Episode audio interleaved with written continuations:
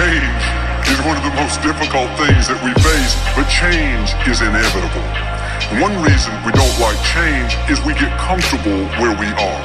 We get used to our friends, our job, the place we live, and even if it's not perfect, we accept it because it's familiar.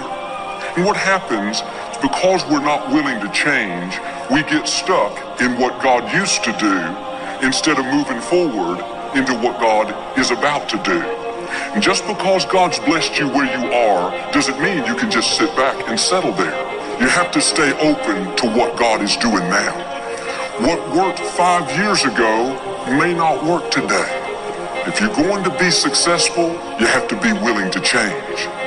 Every blessing is not supposed to be permanent. Every provision is not supposed to last forever. We should constantly evaluate our friendships. Who's speaking into your life? Who are you depending on? Make sure they're not dragging you down, limiting you from blossoming. Everybody is not supposed to be in our life forever. If you don't get rid of the wrong friends, you will never meet the right friends.